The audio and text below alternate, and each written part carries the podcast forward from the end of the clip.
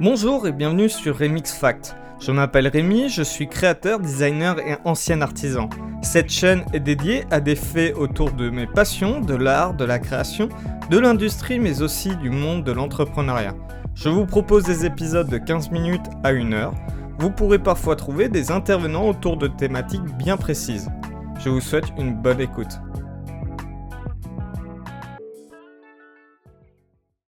Attention, le podcast que vous allez écouter contient des traces d'une substance très dangereuse appelée humour. Vous êtes prévenus. Dans des temps si troublés, parlons d'un sujet de la plus haute importance, la licorne. Popularisée dans l'imaginaire des mythes du XVe siècle, les licornes tiennent aujourd'hui encore une place très importante dans les mythes modernes. Le monde de Narnia, Harry Potter, Tintin secret de la licorne, Toy Story ne sont qu'une petite partie des films où on peut observer la présence de la dite licorne. Mais avant d'aller plus loin, revenons sur les bases. Une licorne, c'est quoi? Traditionnellement, la recette occidentale de la licorne se compose ainsi. Dans un grand saladier, réunir 4 pattes de cheval blanc, une tête de cheval blanc avec une longue crinière, un corps d'un cheval blanc, une croupe de cheval blanc avec une longue queue.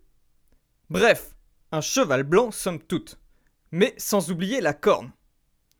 Faites cuire le tout dans un four à feu moyen pendant 1500 ans. Et à la fin, n'oubliez pas de saupoudrer de petites poussières d'étoiles. Vous avez maintenant une authentique licorne occidentale. En Asie, la licorne est appelée Kilin et se rapproche beaucoup plus d'un dragon déguisé en cerf. Ayant le corps d'un dragon mais sans les ailes, et la tête d'un cerf mais avec une seule corne et une crinière. Donc pas du tout comme un dragon et un cerf. Bref. Mais au fait, comment on l'a imaginé? Vous ai-je déjà parlé d'un animal s'appelant Elasmotherium Je répète, Elasmotherium. à vos souhaits. Disparu il y a à peine quelques centaines de milliers d'années, il s'agit en fait de l'ancêtre des licornes, bien que ressemblant bien plus à un rhinocéros poilu. Les rhinocéros, d'ailleurs, parlons-en. Ces rhinocéros d'Inde, qui font glou-glou quand ils chargent, connus pour ne posséder qu'une seule corne, sont probablement à l'origine des mythes orientaux de la licorne. En effet, entre un rhinocéros et un dragon cerf, il n'y a qu'un pas. Ramenés depuis des milliers d'années par des voyageurs, nous pouvons aussi penser que la licorne nous provient des narwhals. Animal marin qui possède une grande dent semblable à une corne.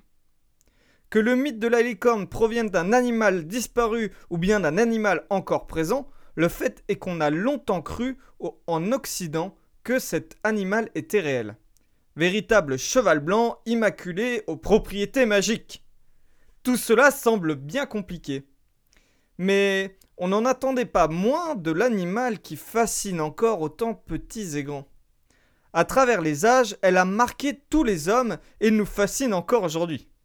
Pourtant, très différent, il est impossible d'ignorer les ressemblances, ou que dis-je, les concordances entre les deux mythologies.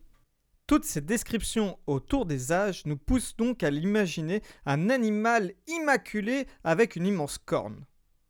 De Jules César à Kim Jong-un, en passant par Alexandre le Grand, on peut dire que le mythe de la licorne a beaucoup voyagé. Et que nous a appris le téléphone arabe en plus que pour être français faut être raciste, c'est que les informations sont toujours déformées. Imaginons demain que votre neveu rentre de l'école et vous parle d'un animal fantastique, puis vous le prenez et en discutez avec votre femme, votre frère, votre ami, ainsi de suite, et le message se transmet. C'est ainsi comme ça que les créateurs et peintres nous ont laissé des ouvrages. On se retrouve alors avec des licornes qui ressemblent tantôt à un beau cheval blanc, ou un dragon à tête de cerf, à un âne, une chèvre, une carotte, un céleri, une capote. ah non, pardon, ça, c'est ma liste de courses. Euh, tiens d'ailleurs, parlons un peu des licornes et de la sexualité. Et pour cela, faisons appel à notre invité, la zoophilie. Ah non, c'est vrai. Euh, on est en confinement, elle n'a pas pu venir, on va donc devoir faire sans. Dommage. Il a donc marqué l'histoire et nous pouvons l'assimiler à plusieurs phénomènes psychologiques. Certains assurent donc que la licorne est un mélange de cheval associé à la jante féminine, avec une corne Saint-Paul phallique. Le saviez-vous? Si vous êtes un homme, voici ce que signifient vos rêves de licorne. Vous rêvez en secret d'être dominé. Oh, gros soumis que vous êtes Mais cela ne nous regarde pas. Attention cependant, pour les femmes, il est important de différencier les femmes vierges des femmes impures. Les grosses salopes, quoi. Pour une femme vierge, son rêve de licorne signifiera que vous souhaitez connaître les plaisirs de la chair, séduire un homme. Oh, vilaine tentatrice que vous êtes Pour une femme qui n'est plus vierge, son rêve de licorne signifiera le pouvoir féminin, l'envie de dominer son partenaire. Oh, vilaine dominatrice que vous êtes. Bien sûr, tout ceci est à prendre avec beaucoup d'humour et de légèreté, ne nous trompons pas, vous rêvez de ce que vous voulez. Mais comment les licornes sont-elles devenues aussi présentes dans notre société? Est-ce dû aux grands empereurs du mal et de la surconsommation, les Dark Vador de l'économie, les Hasbro des jouets pour enfants? Elles sont aujourd'hui si mignonnes posté partout en objets dérivés de toutes sortes et présent, comme on vous l'a dit, dans de nombreux films et dessins animés comme Les Mignons par exemple. Ah, elles nous envahissent. C'est l'invasion et attaquent nos tendres bambins.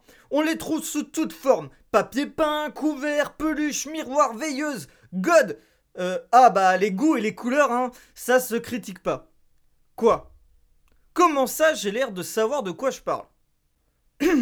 euh, Revenons sur notre sujet s'il vous plaît. Bref, des licornes, on en trouve partout, même dans l'entrepreneuriat.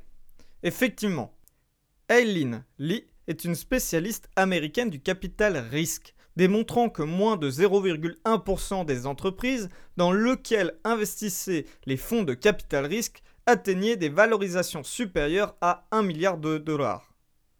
Elle nomma ainsi ces entreprises les licornes, nom idéal pour qualifier la rareté de ces startups.